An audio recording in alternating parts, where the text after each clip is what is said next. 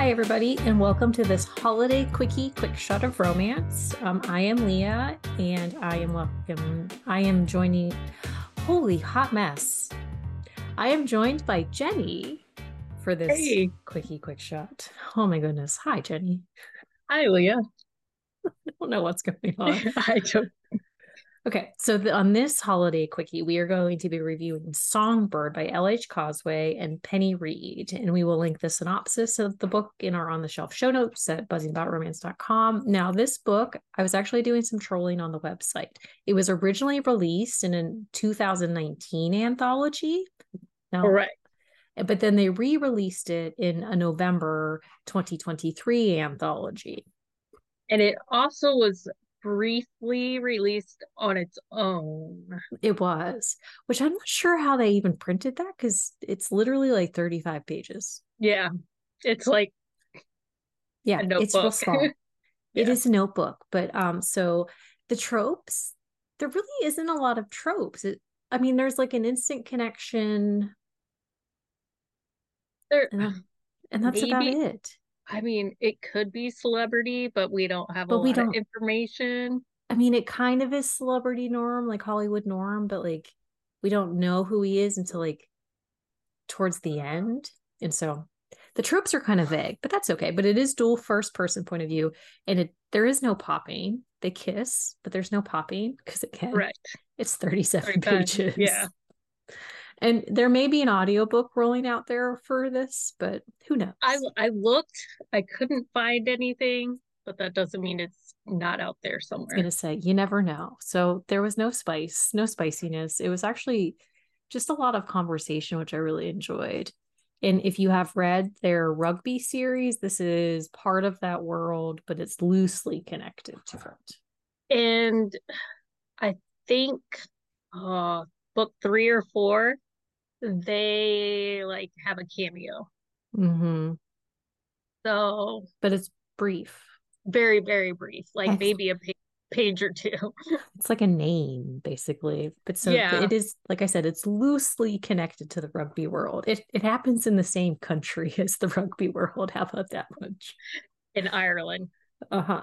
And I mean, and as any holiday romance we talk about, does this pass the Die Hard test? I would say No. no.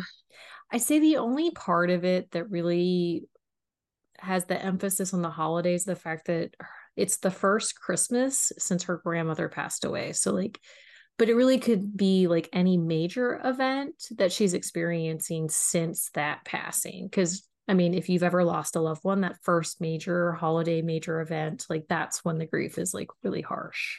Right. And I was thinking like as far as because they the reason they meet is they're both alone for the holiday. Mhm. So I mean it could be any major I don't know what the holidays are in Ireland, but it could be any major Irish thing. Do they yeah. have do they have like random holidays over in Ireland?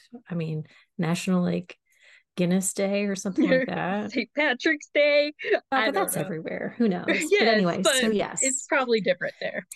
I probably. But yeah, so this is one of those ones that really could happen at any time. So Ophelia is the heroine. Like we first meet her, she is down like she's kind of down on her luck. Like her grandmother has passed away. She lives we find out she lives in an apartment with like 11 people. Yeah, it's more of like a hostel. Yes. Yes. Yeah. Yeah. Because it's like below dorm level. Like, but it's not a shelter. So Yeah. I'd say like I mean she has to pay rent. yeah, So- it's she has shelter. yeah, she has shelter. she just She has a bed. She just has to share a room with multiple people that she doesn't know. yeah, she only knows their first name. And they don't even get her name right. Right. When we when we meet them. But so Ophelia is like she's experiencing her first Christmas without her grandmother. So she's like she was at work and so she is like walking because she didn't want to wait for the bus or she was waiting for the bus and decided to go for a walk. And so she goes into this pub and like she just she loves to sing, she wants to sing but she has like debilitating stage fright. And so she sings a little ditty and then she meets Broderick. Right. He just kind of introduces himself and things Mhm. go pretty well from there. They do. And this the it's three chapters. There's two from Ophelia's point of view and one from Broderick's point of view. And they basically have conversation and create this really emotional connection through her showing him around the town that they're in and just talking about life. But she, we find out that he is this famous, like, recording producer, and she doesn't recognize him because he, one, like, he's not a big face in the news, but two, she, he doesn't tell her his last name. Right. Right. Yeah. She gets that information at the end, and then we're just kind of left hanging. and then we're left hanging but i did i really enjoyed the way the like it's very short but i really enjoyed the way it played out because it is these two people who are they're alone on christmas like it's christmas eve they're alone like he is very vague about why he was in ireland so you don't really know for sure right. but at the same time it's like they have this intense connection that you're you weren't expecting Right. Like, I mean, we said it didn't pass the die hard test, but it's got like that magical element to Mhm. like the way their connection builds and Mhm. how believable it is. And Yeah, and so at the end of the story, which again it's 37 pages, so we're really not ruining anything for you. So at the end of the story, like they go to her like apartment with the 11 people and Broderick's like, no, you cannot stay here. Like this is not okay. And he whisks her away to an apartment that he rents in Ireland. And again, there's vagueness there that we don't really know Right. for sure.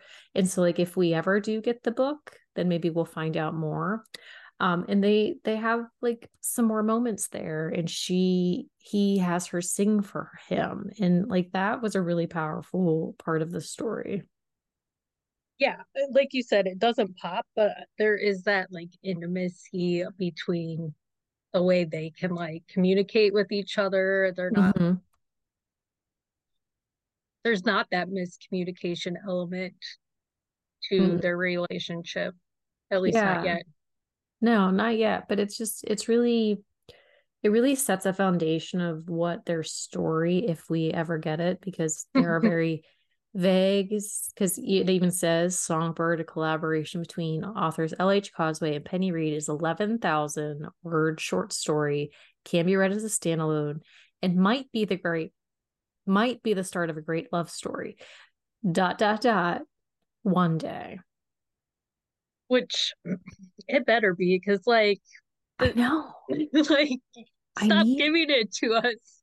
I know that's the thing. They keep giving it to us, but they don't give us more.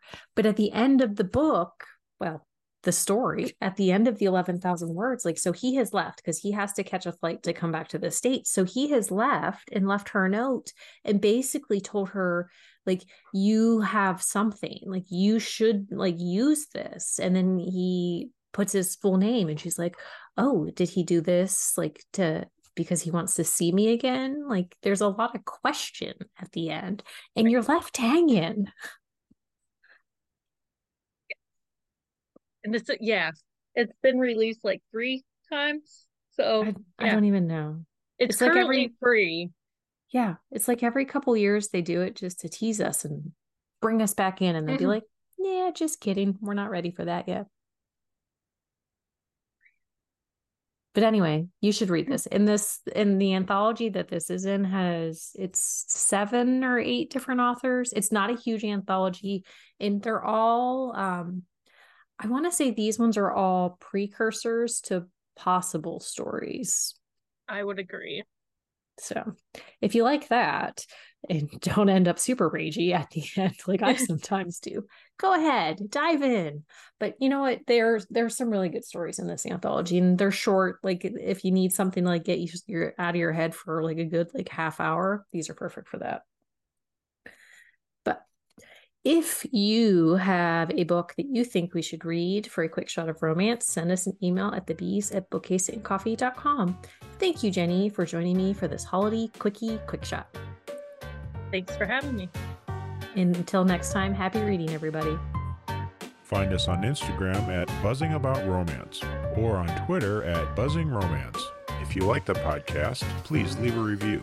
If you'd like to support us directly, join the Bookcase and Coffee Patreon and receive exclusive content only available to Patreon members. Check out bookcaseandcoffee.com for our on the shelf show notes.